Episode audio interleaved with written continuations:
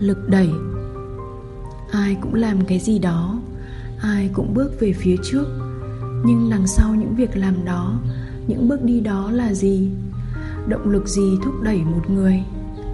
Là tham vọng, là mong muốn chinh phục, là công danh, là những lợi ích vật chất vì nỗi sợ, vì sự sinh tồn? Hay là là niềm tin, là tình yêu thương, là lòng bi mẫn, là sự đồng cảm, là sự bao dung. Có những động lực được phát triển từ những điều kiện bên ngoài. Nó kích thích lòng tham, sự tranh đấu, chinh phục. Có những động lực được nuôi dưỡng từ bên trong. Nó đánh thức sức mạnh nội tâm, tạo ra nội lực từ niềm tin, sự quyết tâm, tình yêu thương cho tất cả chúng ta có thể đạt được những gì mình muốn bằng cách này hay cách kia, nhưng cuối cùng, điều gì thực sự ở lại bên mình?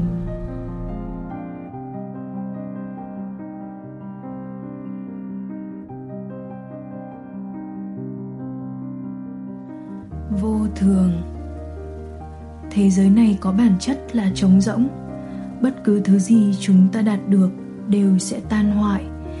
Vì vậy tài sản thực sự của chúng ta không phải những gì chúng ta đạt được, mà là cách thức mà chúng ta đạt được. Cách thức ở đây có nghĩa là động cơ phía sau hành động.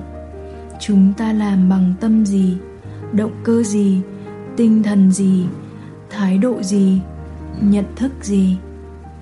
Nếu những gì đến với chúng ta thông qua tình yêu thương, niềm tin, sự trân trọng, hết lòng thì tài sản thực sự của chúng ta chính là tình yêu thương, niềm tin, sự trân trọng và hết lòng. Thứ chúng ta đạt được rồi sẽ rời khỏi ta, nhưng những phẩm chất phía sau thì sẽ ở lại với ta. Các phẩm chất đó khiến tâm trở nên rộng mở, an ổn, đầy đủ. Cũng vậy, những gì đạt được bằng lòng tham, sự ích kỷ, chiếm đoạt, đấu tranh, tiểu xảo, toan tính rồi cũng sẽ biến mất. Nhưng những năng lượng hắc ám sẽ ở lại. Cho dù chúng ta có sở hữu bao nhiêu vật chất đi chăng nữa, mà nội tâm tích lũy quá nhiều năng lượng hắc ám, tâm hồn chúng ta sẽ chẳng bao giờ có được sự an ổn và tự do. Đây là luật thiên nhiên. Dù chúng ta có công nhận hay không, thì thiên nhiên vẫn vận hành như vậy.